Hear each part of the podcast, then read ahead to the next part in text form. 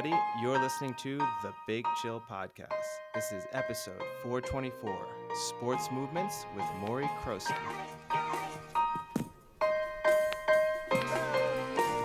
brink in the blink on the brink. Watch out, 'cause I know the brink's coming. Hello, Big Chillians. Welcome back to the Big Chill Podcast. I'm Frank, joined as always with Eddie. Eddie, how how we feeling? Yeah, pretty much fully uptick. recovered by this. yeah, yeah, no, everything's everything's good now. All right, well, I'll see you later. I mean, I don't know what else you want me to say. You asked me how I am. I said everything's fine now. But yeah, obviously, you know, for the anyone tuning in, we obviously have our our interview later on in the episode. Follows the usual format. Um, so we have that interview kicking in around thirty minutes, thirty to forty five minutes into this. But you know, do stick around for the conversation beforehand. Yeah. But if, If you know, if you are a fan of the word biomechanics, prepare to be amazed at how many times we can say the word biomechanics in an interview. It's true. Yeah. I mean, the focus of the interview is obviously to make, you know, we're, we're you know, we were happy to have the opportunity to speak with Morey Croson to talk about, you know, his company and, and the work that he's doing into helping athletes with their biomechanics. So very interesting discussion. It touches on, a, you know, a number of different sports and also a few tips that could help just everyday people, even if you're not striving to be a, an elite athlete. So Yeah. it's a good discussion. A little spoiler alert. Yeah. You know, You've got weak feet. me? No, everyone. Oh, you mean the listener? Yes. Y- you probably yes you probably have weak feet And that's why you can't walk properly. I mean as far my takeaway from the interview was my feet are the only thing that's stopping me from being a super bowl winning quarterback I think that's a pretty good assessment. I'm just gonna Yeah, work my feet just- to the max for the next year. to the bone That you know what? That's what I've heard about Kaepernick. That's why he's not getting looks by NFL teams. They've seen his feet and they just look really weak. ah is that why he started kneeling Oh, couldn't, couldn't take the load on his feet anymore couldn't help yourself. i mean you set me up i couldn't not do it I don't know if I necessarily set you up. All I said is, he's got weak feet. yeah so it was obvious that i had to for a guy who's famous for kneeling you're making a joke you you chose him you could have chosen any number of athletes who have lost jobs over the last 10 years Well, there aren't there aren't many that are very public in trying to get back into the NFL. I mean there's the usfl going on right now that's an entire league dedicated Well- to people striving to get back into the nfl I was gonna say Johnny Manziel. He clearly has weak feet. there you go no jokes to be made about that uh, not at least in relation to any political or social movements He's got a strong liver. yeah well probably a weak one now Switching gears a little. This was a pretty random story that popped up that is kind of interesting, and I don't know what will come of it. Probably nothing, but it, so I don't know if you remember in 2010, Armando Galarraga was pitching a perfect game for the Detroit Tigers, and then on the final play, well, what would have been the final out, there was a throw to first, and the runner was called safe, but he was clearly out. Like it was the wor- one of the worst ump calls in a mm. long time. It was like almost a full step. I don't know if it was a full. It- It, it was wasn't a full even really step, but yeah, it was. wasn't close. It was a uh, pretty bad call. Yeah, it was a bad call. Yeah, I mean, yeah, it- And the umpire, the umpire actually admitted to it after that it was the Yeah. wrong call, which is pretty rare for umpires to ever admit mm. anything. um, so, Eh, 16 members of the Monmouth University Law and Society course and their professor, a retired New Jersey Superior Court judge, have submitted an 82 page document to the MLB commissioner to make the case that Galarraga's addition be added to the list of perfect games by Major League Baseball. yeah, and I think this is really stupid. I know Galler, I know, I know he is in favor of this. I'm not necessarily of this particular legal action, but I know he is. He believes he should be added to the list of perfect games. I actually think this is one of those situations where his sort of imperfect perfect game makes the game itself more famous and relevant than it would have been had the right call been made. So it's one of those weird ones where I think you'd rather maintain your status as having pitched kind of the perfect game with one additional out, knowing that everyone recognizes the achievement anyway, than have it, you know. And I just think, I think, I don't want to use the slippery slope argument. Th- those are always stupid, but I do think this how far how far back into a game would we have to go to look for the error to think that someone was robbed i understand the argument here is that it's so clear the game would have been over the perfect game would have been at- obtained but then if it had been one out before are they doing it I don't think you can. I, I think this is a very special circumstance where the game is over had the correct call been made. I, I and I agree. and We talk about this all the time, right? With with football is like the classic example. You know, had they kicked that extra point three minutes into the first quarter, they'd be tied right now. And it's like no, because the game has changed because of that. But had this call been made, nothing changes afterwards because the game is. i over. just So I, I think there could be a case. I just don't I don't get it. Like why why do people expect sports to be perfect? This is the bit I don't understand. It's it's part of the reason why I don't like VAR. Why when did we think that sports needed to be perfect? This didn't actually change the outcome of the match itself. It only changed a sort of somewhat meaningless statistical you know classification that fundamentally only a handful of people involved should even care about it had no impact on anyone's career aside from the um, the umpire you know if you really wanted to really think about it i i i don't understand i don't let me let me counter argue. Why is it that in only sports a decision and a ruling is final and you can never overturn it or change it if after further review it's clearly a mistake? Like what what why can it be changed? Why does it have to stay? Why is like what happens happens and no matter what happens and what's been proven wrong, we can't well that's not it? only in sports right that's in everything I think in most things in life, if there's a clear or obvious error, people will go back and change the error. if they can but the the and i think it's sports if you can But why can't you here? because something else happened afterwards. Do we change the batting average of the guy who got out on the next play? Do we do we change the fielding statistic on the player who makes the play in the next game in the next play? Do we do all of those people you know what i mean? Like what had happened play out this scenario play out I this thought- scenario.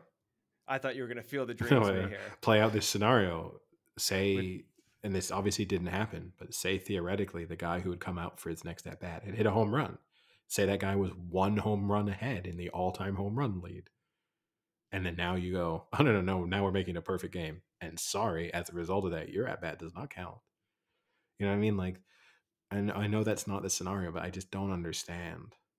But you know it's not the scenario. So if nothing else changes because of this change, why is it so difficult to make that change? but everything changes Nothing changes. everything changes. It, it changes. I mean, it made this. It made Galarraga more relevant. It it he he doesn't really want. I mean, he wants this changed. He doesn't really want this changed because I can't name the last. As soon as you mentioned this, I was able. I knew exactly what game you were referring to. I can remember exactly what the out was like. I can remember the reaction of the players on the field. I can remember everything about it.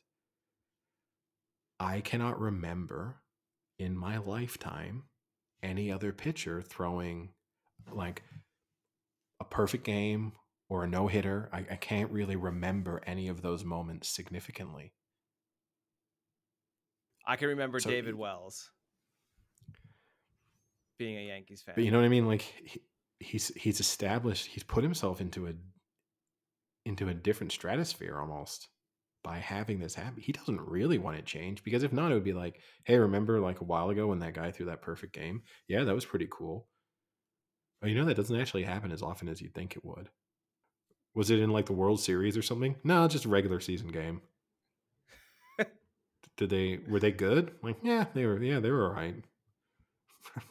End of conversation. Cool. Do you remember the last perfect game thrown?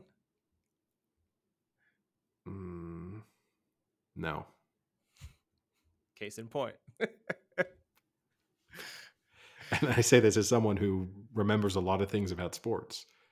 I mean, I would rather put it this way: I'd rather speak to him about his imperfect perfect game than any other pitcher who's thrown a perfect game or a no hitter.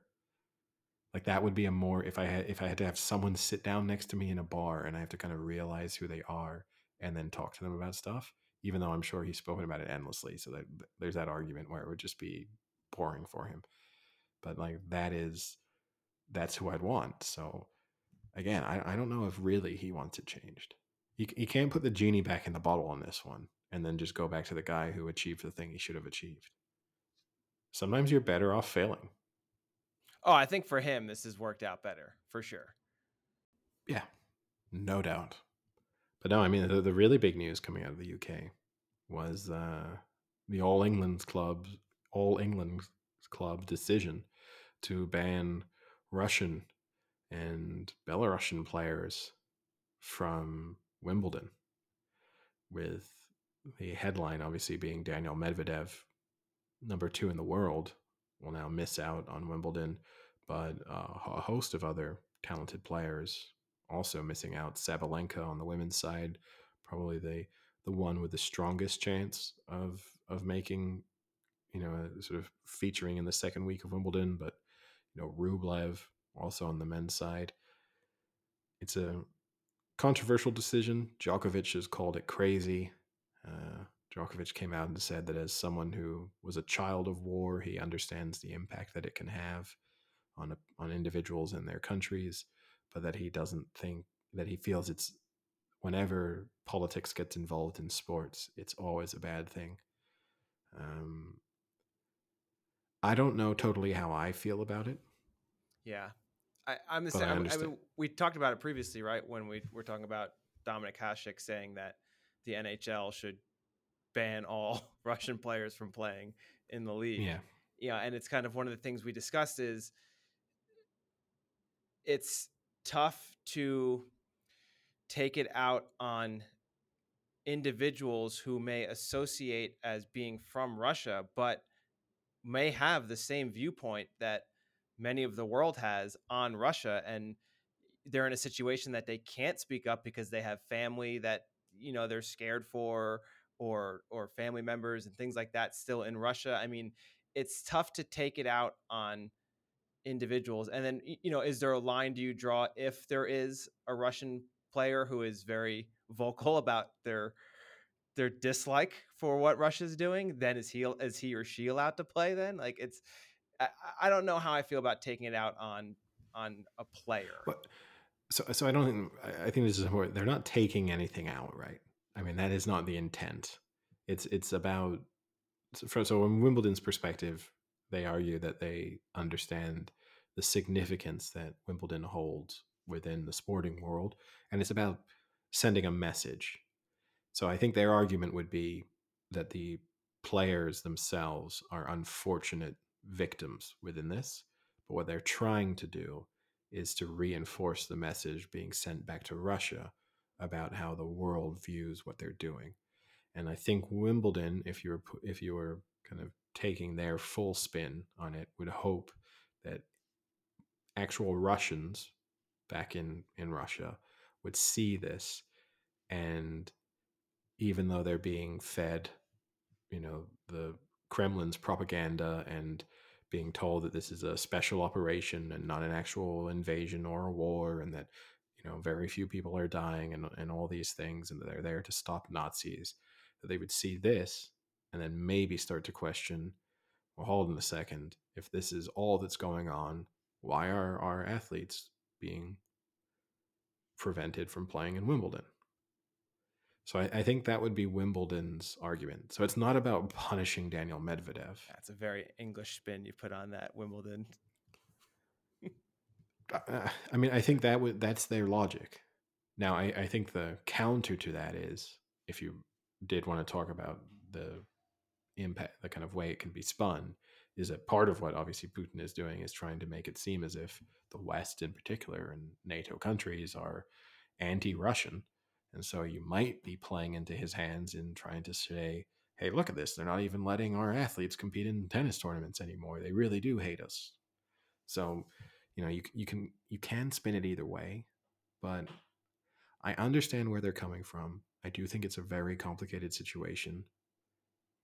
There is some precedent for bans on sporting teams having a huge impact on uh, countries. I mean, the you know the ban on South Africa taking part in international competitions during apartheid is credited as being one of the things that helped lead to social change in South Africa. I'm not going to say it was the main thing, but it was one of the contributing factors. I I get it. Just I, I, I'm all in favor of banning Russia itself from competing in international competitions. I find the individual athlete one is complicated. I'm not I'm not overly upset by it, but I do think it's complicated, and I think it sets a potentially dangerous precedent. Yeah, I I think it. I agree. I don't like looking into the future of what this could eventually lead to in in other circumstances. It's a slippery slope. I mean, we've already. I hate slippery slope arguments because whenever someone says slippery slope, never a slippery slope. You know what I mean? Like there are very few instances where someone goes, ah, "It's a slippery slope." We never end up at the bottom of that hill. Like the world doesn't work that way. Well, but look at Disneyland, Eddie. To me, it's more. it's actually the reverse. It's the inconsistency. It's the fact that they're and look, we we're potentially on the verge of World War Three, and you know there are almost certainly there are war crimes that have taken place in Ukraine. Like it is extremely severe what we're dealing with. So I don't want to try and draw parallels to things of lesser significance, but you know there are other geopolitical situations going on in the world or other wars that have occurred over the last 20 years and other wars that will occur in the future and I don't think Wimbledon will take as strong of a stance on those as they have on this one. So, I mean, I, that's why I think that's probably what bothers me more is actually the fact that this is obviously going to be inconsistently applied more than if they were doing this every year, as if like Wimbledon before the tournament took place had some review system and decided, you know what, Sri Lankans haven't been good enough country this year. No Sri Lankans. Like that would actually, I'd enjoy that. But the fact that it's it feels a bit ad hoc, and and look, it's these are potentially exceptional circumstances, so ad hoc policies are required. But yeah, I don't know how I feel totally. Eddie enjoying mighty England punishing other countries. What a surprise! well, no, I mean, look, this is part of my criticism. My part of my criticism is is, uh, and I know we we don't want to go into a you know a political conversation Sam, if he'd been here, might have enjoyed that part of it more. But uh, who's Sam? but but you know, like I do think, right? We didn't get UN Security Council approval to invade Iraq, and we didn't ban U.S. and UK athletes from competing in international competitions then. And not that that isn't at all the same as what's going on in Ukraine, but Oh, Eddie, see. Eddie, you are opening a slippery slope yourself here. oh, Should we just go to the interview? Welcome back, everyone. And now we're joined with Morey Croson of the Performance Lab of California. Thanks for joining us. Thanks for having me, guys. I'm excited. I'm excited. Yeah, great. And and you know, actually, this is the the second, I guess, sports trainer, sports uh, kind of conditioning coach that we've had on. So it's it's maybe this is our niche now is is is the training of sports. So it's kind of interesting. And Hey, there's a lot of trainers out there. So you know, there, there, you have a lot of options there. Once you get into that world, you know, it can it can start growing quickly. yeah, it's Hopefully, hopefully this will bring in some more strength and, and, and conditioning type of uh, you know listeners for you. Yeah, I think I think Frank would be more suited to that than necessarily I am. I think Frank definitely has more of a background in the in the in the kind of training side of the sports. Mine, I was much more focused just on the on the playing side. I've you know Yeah. Frank's powerlifting background and stuff is much more suited to talking, going in depth about conversations when it comes to to the real kind of nitty gritty Yeah. training bits. so if Eddie looks lost, just go. leave him. Just let him be lost. Uh, we'll, we'll try to we'll try to make it so it, it's uh it's nice and and smooth for you here, Eddie. We won't we won't go too in depth. I'm I'm assuming. If we, if we want if we want to talk some powerlifting, you know, programming though, or whatever, we can we can get into that if that ends up being you know where we go. Yeah, mechanics I'm good on. You know, every all the sports I played, mechanics were a big part of them. So they're kind of looking at that, and and we can get into more details about that, I suppose, over time. But yeah, the the sort of hitting the gym for hours on end, we're we're not really part of them.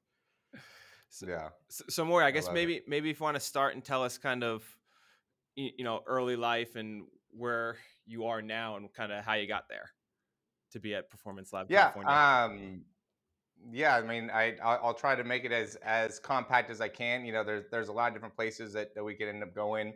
You know, with that, but um, you know, my dad's a football coach, and so I was always kind of brought up around the whole sports community. Right when you have, uh, and, and he's a, a pretty good sport uh, football coach as well. You know, they won you know city titles and state championships, all that type of stuff. So, um, you know, and, and when you're in that, you always are, are kind of um, wanting to be able to kind of be like your dad or, or you know, kind of follow in his footsteps in a way.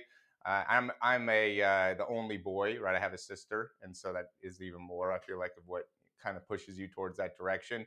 Um, and I loved it as well. So you know, growing up, I played football. I mean, I played a bunch of different sports, and you know, one of the things that you know he would always talk to me about about where he felt like there was a big separation in you know his teams and you know the our preparation going into games uh, had a lot to do with the strength and conditioning uh, side of things. He got um, affiliated with like an East German um, track coach when he was like in the early 90s, and he showed him a lot of stuff that has to do with um, you know the the progressions and regressions and when to push and uh, when to pull back and when to max out and and so you know in in the early 2000s you know he was doing all this stuff with, with football teams and you know the the competition we had was just not even on the same level uh, and, and it made me just like really fall in love with it because I, I saw the results right? I started getting a lot stronger um, it, it improved my ability to, to run you know jump look better right? At the end of the day uh, we all want to look better too um, and and so you know that just grew my my fascination of it and and so when i went to college i ended up um, you know working for i i, I had a, a good relationship with our head of exercise science um, you know just uh, i went to a small school ottawa university not you know nothing you know, it's in kansas actually people always like ottawa oh you went to canada? Um, small school in kansas and you know the, the cool thing about that was everything was very small coming from la you you know the the junior college I went to Valley before uh, we would have like 200 people in a class right? And then I go to Ottawa Kansas and then all of a sudden there's like you know 15 and a lot of times the um, classes would be taught by some of the same professors you know for for a few different types of uh, topics and so um, it was a very tight knit community and and so the one of the the um, heads of the exercise science, he, me and him became close, and his, I, I forgot exactly the relationship, but I want to say it was his like wife's cousin or something like that was running this biomechanics lab in Kansas City. You know, he's like, you think I, I feel like you should go and, and, and check it out. Um, and so I did, and and you know, it was super badass. I loved it. Um, I don't know, I shouldn't probably cuss. Um, and and so it, I thought it was great, and I asked him to intern. You know, if I can intern there, you know start to, to learn more about what's going on how can i you know help in any way and and um, you know like yeah we can we'll, we'll interview you and everything and so uh, i ended up interning with, with them for uh, it ended up being about a year altogether but it was supposed to be six months Uh, but then at the time, my uh, grandpa passed away, my my grandpa, you know, did really well in the real estate um, part of things during his life. And you know, he passed away, and he left my family. Um, you know, or all of his, he had all daughters uh, at the time. He left all, everybody, you know, with uh, a, solid inheritance, a good amount of inheritance. And so, you know, we use that as a way to be able to, to you know, kind of create a, a partnership with uh, the people. It was it was uh, Dari at the time. Uh, now it's it's Scientific Analytics, and so we were like the first people to actually get a um, system out in LA.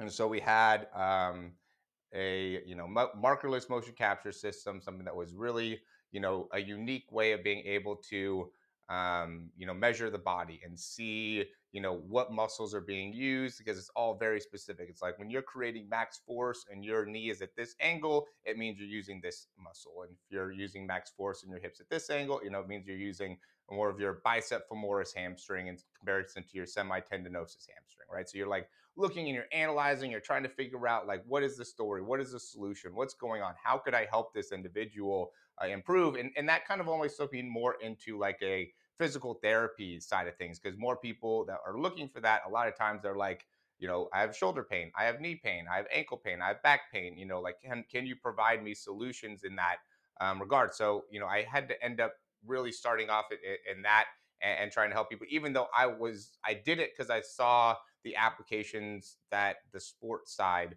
was going to be able to you know really really bring.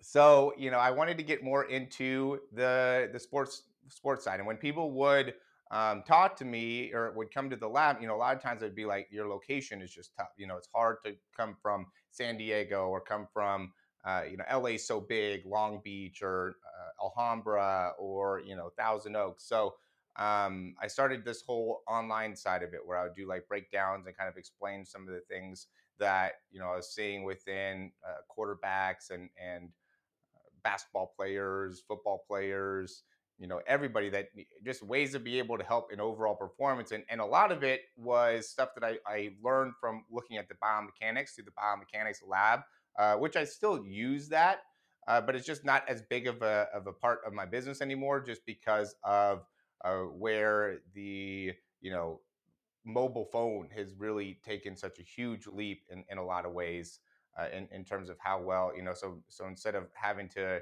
use the, this you know high tech camera system that that you know we had in, in like 2014 is when it first started. Um, you know now in the 2020s, like there's a lot of, th- of those that type of information that's obsolete. Just to give you an idea of how fast like the tech uh, space grows, where it's like now a lot of the things that you had to have, you know, I had an 18 camera markerless motion capture system that had like this big giant hardware and and uh, you know it just make so much noise. You know, it almost felt like it was like the first computer. You know, just because of how big it was.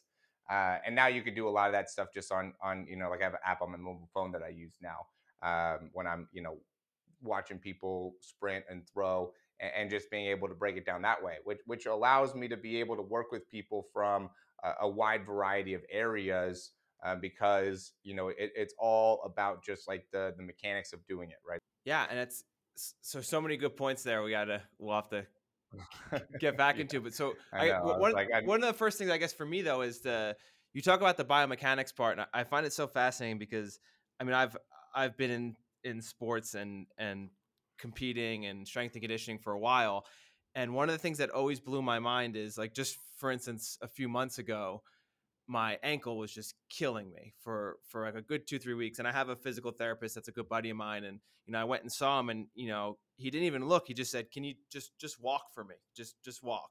And i was like all right fine you know and I walked and he's looking at me and he's like is there anything did you have like an injury like a few months back? And i was like yeah like i hurt my my, my other leg my groin a little bit but he's like well you know what probably happened is you hurt your groin, you overcompensated, you adjusted, you know, your your mechanics of of walking and running cuz I do a ton of hiking, you know, and he said your body probably just mm-hmm. overcompensated and before you knew it, you didn't give your body time to kind of get back and readjust once the injury was done and now you're you're overputting it uh, you know on your other leg now and it's it's crazy the the biomechanics of it I think is something that has been overlooked for a really long time and uh, for me I guess what's interesting is then on on your end, are you more interested in let's say you have a quarterback, are you more interested in having his throwing motion be the perfect mechanical throwing motion or using your your data and your your systems you have to kind of strengthen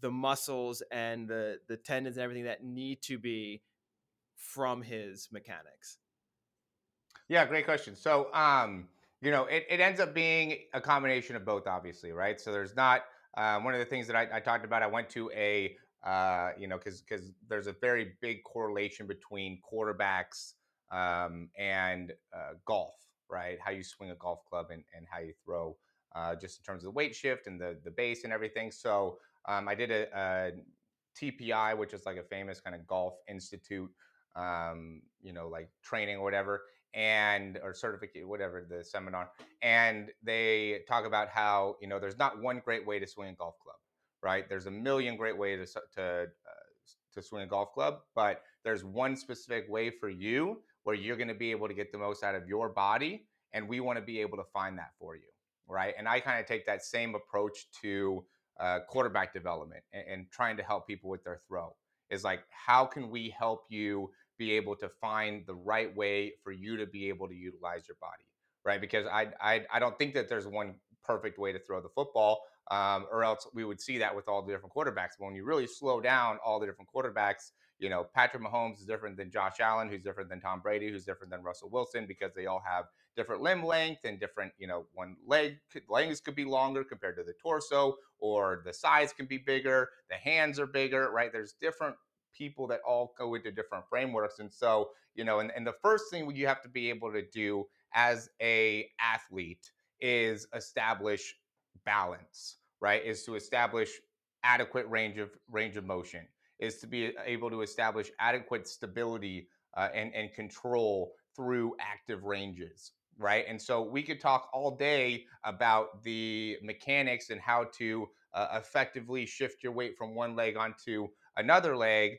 Um, but if you don't have, going into your point, like if you don't have the right ankle range of motion, right? If something happened that was an injury that makes it so you can ineffectively shift because of what a past injury has happened, then there's no reason to focus on the throw. We need to be able to correct what is a, a foundational issue or a fundamental problem and then utilize that into uh, improving the throw. So, you know, overall, I, I get hired to be able to help you improving your throw but if I see something that is specific where it's like, you know, hey, we just need to work on on your ability to, to weight shift, or you know, a big part of what I say within the program is I do like a personalized programming within it where I'm establishing ankle range of motion, shoulder range of motion, uh, right postural strength, right neck position, uh, the ability to, to, to, stabilize within the core, uh, and, and being able to add that in with effective mechanics you know, over a period of time is where you're going to see the greatest results, um, in my opinion. And so,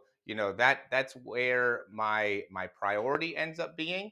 So, so just real quick, getting back to the the the quarterback mechanics yeah. part of it. Um, uh-huh. When so, I, I, like this idea of you know, there's not just a a, a one form fits all, um, but there's at least in the NFL, there's a big I think biasy towards just physical attributes. And the one that's coming to mind right now is is right now Kenny Pickett, who's projected to possibly be the first QB off the board, has crazy small hands, supposedly. You know, and that mm-hmm. was like the big talking point is how small his hands are, and can he be an NFL quarterback with these hands? You know, and how how much do you think those physical attributes can actually contribute to it, or do you think as long as you have the mechanics to overcome them, then it shouldn't be an issue. Like, do you think there are kind of set limitations on a quarterback kind of needs to be this tall or have this long arms or this hand size or anything like that? Uh, yeah, I mean, yes and no. You know, like I, I do think there's a potential for it being a, an issue with, with not having you know big hands. Um, you know, just because it's uh, it's harder to grip the ball, right? And, and and that makes it so it's a lot harder to be able to get the ball out of your hands quickly um, which is something you got to be able to do, you know, to play at that level, right? Like when when I go and uh, work with quarterbacks, a lot of times I'll go and take, you know, somebody like a Josh Allen, um, and you know, I mean, I've done it with with basically all the quarterbacks. Kenny Pickett's even one that I've done in the past. But you know, I, will go and I'll, I'll kind of compare. Like this is what you're doing at this stage uh, in comparison to what you know the best guys are doing, or this is how much time it takes for them to get the ball out of your hands compared to where you're at. And so, um, you know, I, I do think some of those physical attributes definitely matter. You know, like I mean, the the chances of you being an NFL quarterback at five eight are not great, right? The, the chances of you, um, you know, being able to throw the ball, you know, over 60 yards with, you know, small hands and being 5'10 are, are not great, right? But that doesn't mean that it can't be done. And so um, there is that side of it as well, where it's like, you know, confidence, belief in yourself, uh, belief in your uh, ability, um, that that kind of obsession towards the the game and learning the game and and learning how how to to uh, take care of your body and use use your body in the right way. You know, like there's there's kids that, that you come around that it just like this is just a different type of guy. You know, he he just he he has the talent, uh, he has the work ethic, he has a hunger for learning, has a hunger for getting better. You know, like understands it on a different level. Uh, and I think that that is more of what it, it, it is than, you know, a uh, bigger hand or a, you know, certain height. And obviously you're, you're working with athletes across a range of sports and mm-hmm. across a range of their own natural physical talent level and abilities. But are there any common trends in terms of areas where you have to address where maybe kind of naturally just as a even as a physically gifted person you just don't it's kind of an area someone has to put real thought into to be mechanically efficient? Yeah your feet. Your feet are are the biggest thing um you know because because that ends up being where you create everything you know like when you're sprinting the only thing that's touching the ground is your feet you know when you're throwing the only thing that's touching you know so if you don't have the right ability to use you know your feet, feet and your ankle and there's a lot of different bones you know within those joints um, and so if you're not able to use that correctly, or you know, once you start having uh, sprains or you know problems like that, um, and you don't properly address them, that ends up really, really having a, a negative impact long term. So um, you know, I'm I'm just like the PT talked about it. I mean, you don't even have to come in and um, have an issue. I'd have you walk. You know, like I want to just see how you walk from the start because it's like, how can we um, make a, an effective impact on you if we don't understand how you move you know with your feet and when i'm watching people do you know lifts and workouts it's like i'm always watching their feet and then from there you can see what happens within the knees and what happens within the hips um, and then you know being able to correct it and it's really hard too to make changes in the feet you know like you can change your knee position um, or your spine's position or your head position but when you're trying to to land, you know, with your feet, it, it's a lot more difficult to be able to make uh, changes, especially for people that have like, you know, uh, the beginnings of bunions, right, or have had, um, you know, flat feet for you know 18 years of their life and now it's like okay well we need to kind of reestablish some of these patterns that you've developed. Uh, it makes it a lot more difficult because the balance has already been established, right? The the way to control within the hips is established, and so you know, and then you take one of those guys and they're like, yeah, I want to play um, in the NFL, or you know, I want to run against the fastest people in the world, and it's like, you know, you you really set yourself up in in a bad spot there because there's people that have gone through 18 years of their life with you know effective biomechanics in their lower bodies or within their feet, and then you're gone 18 years with an ineffective pattern and so now we have to be able to you know re change all that up um, which i think makes a big difference. So you know i know when i have kids like i'm going to be making sure they got good ankle range of motion make sure their feet are good their toes are good you know like that's going to be my thing for sure um, because once that's all good that's a, style, a solid base then you know everything else should be you know you can kind of correct some of the other stuff but the feet it, it's tough so that would be your top tip for any listener out there. If there's one thing they should be working on, it's kind Get of getting yourself feet. like an ankle roller or, or whatever yeah, it is. Yeah, yeah. Look up foot strengthening exercises. If you want to look up Performance Lab and and check out my foot strengthening exercises, some of the things I have there. You know, kind of shameless plug there, but uh, no, I mean, you know, really anything that's about your feet strengthening your feet, getting more balance within the feet, better control of the ankles, you know, more range of motion in the ankles. Those are all great things. And and for people, you know, if you have back pain, you'd be amazed how much less back pain you'll have by fixing your feet. You know, I mean, I would say you'd also be amazed if you sit down less. You know, like try to sit down a tenth of what you how much you're sitting down now, and you know, see if that ends up helping as well.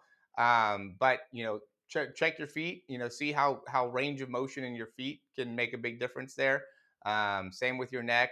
Same with your shoulders. Like you'd be amazed how many people I've you know shown them where the inability to bend within their ankle has changed their entire pattern of walking or running and that's why you have a shoulder problem right is because you're stiff in your shift here and you know we work in opposite you know equal opposite so if you're stiff in one way you know within your your ankle then you could stiffen up that shoulder because you have to transition off of that ankle sooner. And so you know you just got to work on being able to you know maintain that foot and that heel on the ground a little bit longer and using that timing with the shoulder to create more extension and you should start to be able to create um, a, a better range within that arm and you know give it a few weeks and you'll feel a lot better within the shoulder I mean, we Frank and I have a friend who loves to drill into people that the perfect posture is a constantly changing posture.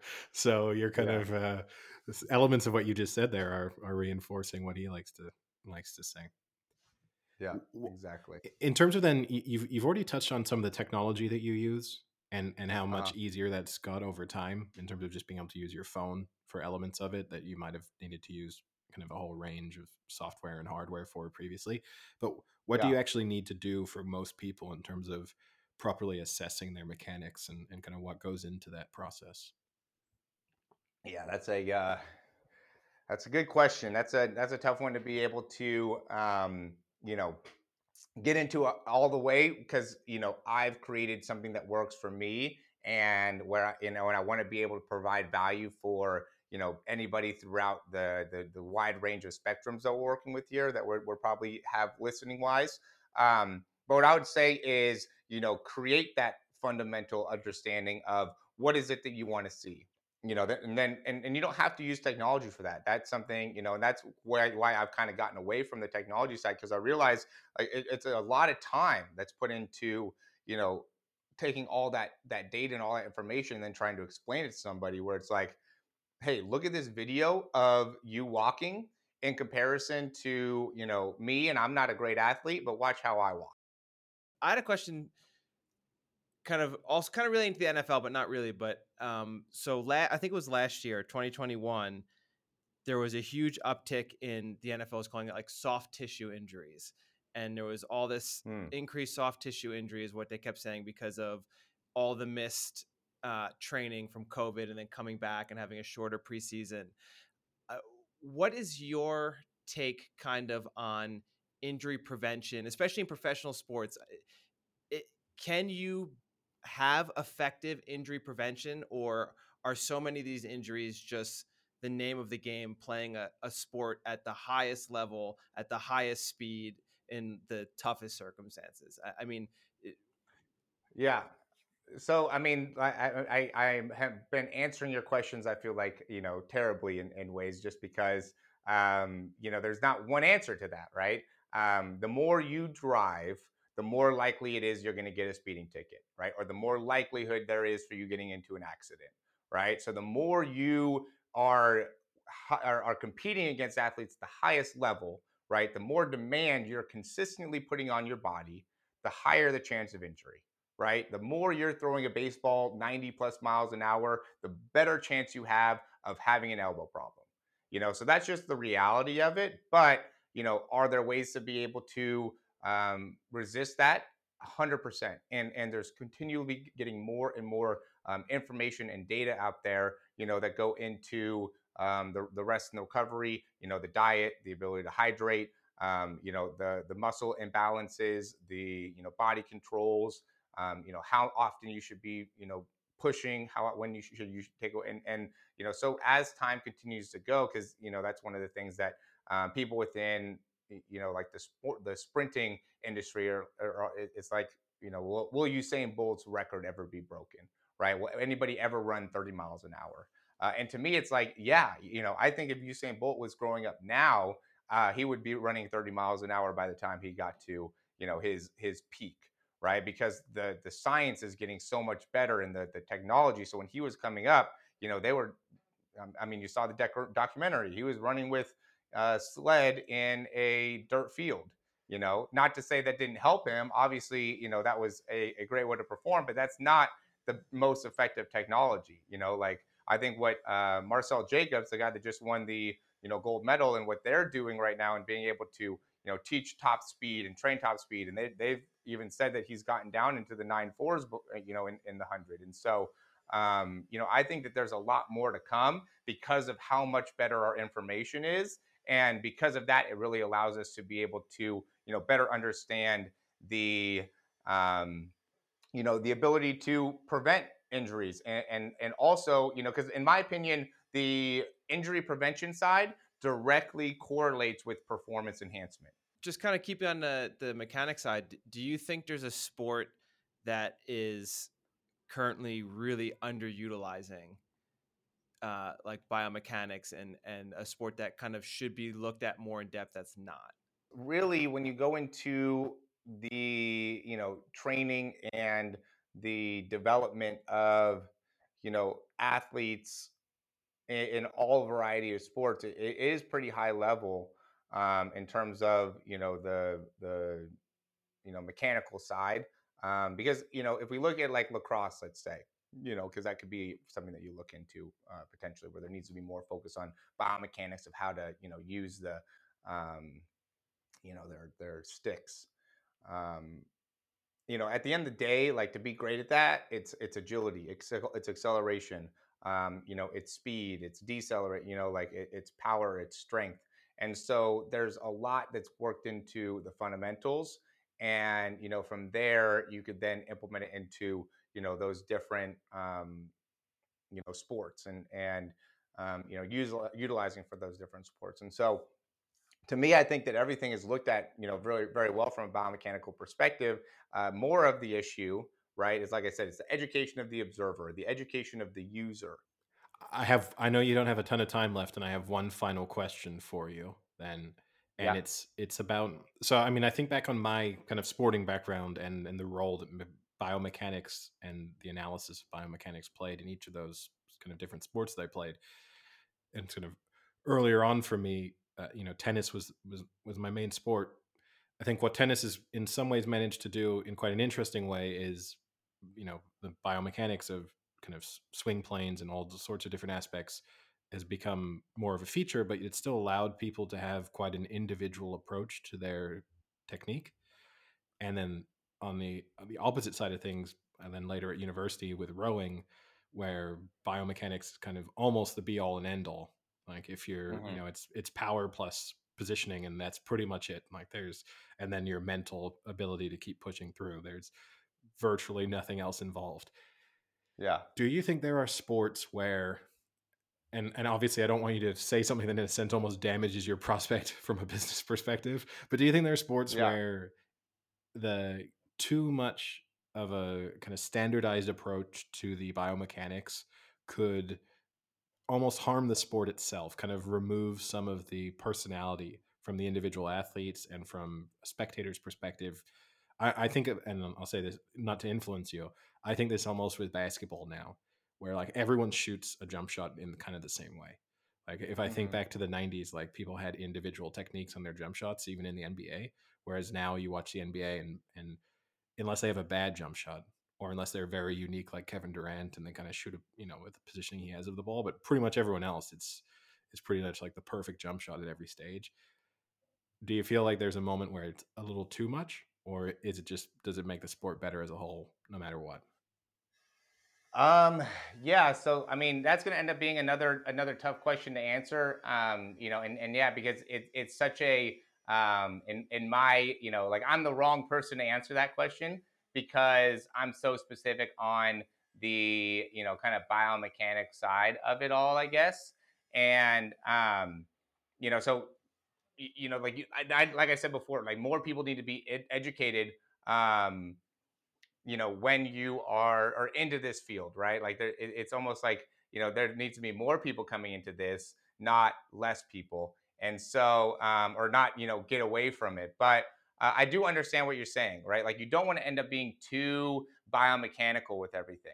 You don't want to end up making it so you have everything is, is too, uh, I guess, limited with your um, ability to uh, really get yourself into, um, you know, I guess, I guess, too robotic, right? You don't want to end up being too robotic, and there could easily be, you know, that sense within, you know, the technicalities of, um, you know, throwing within you know the UFC within you know punching within like shooting and, and basketball you know like I, I think of like baseball potentially like too much emphasis on you know because there's so many Tommy John issue injuries so you know maybe too much issues on onto that um and you know making it so that ends up being a big part of it um instead of you know it being on uh you know or or a you know, creating the opportunity for somebody to be able to get the most out of their bodies. So, um, yeah. yeah, that that to me, you know, is going to be a tough a tough question to answer fully because of, um, you know, one, I think there's a, a lot of people that are lacking the proper mechanics, and two, uh, because you know we're we're in that stage right now where it's like there there's such an ability to enhance and movement quality that you know we're not in that point where it's like okay now we're, we're getting too much into you know just en- enhancing movement quality or just enhancing you know movement ability. And you know we're taking away some of the you know natural prowess that people have with you know running and and, and shooting and uh, you know swinging or, or punching um, you know because it, we would have to start i think earlier on in order for that to happen. Like we'd have to have them start at like five right? And then it's almost like okay, yeah, we probably shouldn't have, you know, we shouldn't decide if somebody's going to be a, uh, you know, golfer at five and only have them work on golf, you know, because then, you know, that creates that those inability to rotate properly, things like that, right? Or, or you know, really anything, right? Like you can't really decide somebody's going to do something at five, right? Um, you know, other than maybe you know running or jumping, right? Because that ends up being, you know, but that goes into so many other things yeah, and and I I think it's to what you said before in the beginning. You know, it's there isn't just one set way to throw a football or maybe shoot a jump shot, but there probably is one perfect way for each individual depending on that individual. Exactly. So, yeah. yeah. That's what I would say, you know, it's like how can we make it so we're more effective at doing it the great way for for ourselves? Um, and you know that starts a lot with just those fundamentals, right? And being able to understand, you know, balance, you know, control, um, you know, stability, you know, the right ranges of motion, and then, you know, when we can get really great at that, and, and, and I think it's hard to be able to be, you know, overly, um, you know, good at balance, right? Like there's there's not somebody where you're like, okay, dude, you're like you're too good at balance that you're probably not going to be good at any sports now because your balance is too good. You know, it's like if you have really good balance at a really good age, like you can kind of transfer that into anything. Um, and, and, so, you know, being able to, you know, and then I don't know how you could really, um, you know, limit your ability to, I guess you could maybe look into balance too much where it's like, okay, this person should probably start actually doing a sport now instead of only being good at balance, right? Yeah, it's a good point. But but Morey, and I mean, I know you're you're crunched for time, and we've we've kept you for longer yeah. than we said we would in the first place. But I really well, thank you so much for taking. Yes, and, and I guess yes. just before you head off, I guess one just chance to to plug where people can find you. Yeah, um, you know, Performance Lab of California. Uh, you can performancelabofcalifornia.com. You know, have a YouTube uh, channel that's that's that Performance Lab of California um, you know, the Twitter and, and Instagram, um, TikTok, all those things will be, uh, you know, with if you just type those in in the search, you know, there's different, uh, you know, things we had to do with like Performance Lab or, you know, underscore here, add an S in certain places or CA. Um, and so, but but basically, if you type in Performance Lab of California, you know, I think the YouTube has the best content overall. So if there's anybody that's looking to get more inf- information on that, you know, check that out. Um, or, you know, reach out to me, email me. Um, you know, would love to be able to talk to any of you guys if you have any questions and, and being able to, um, you know any of the things that we went over to uh, today would be would be happy to answer. Awesome. Great. Thanks so Well, much. Thank you so much for taking the time for. Yeah, thanks. Yeah, thanks for having me on.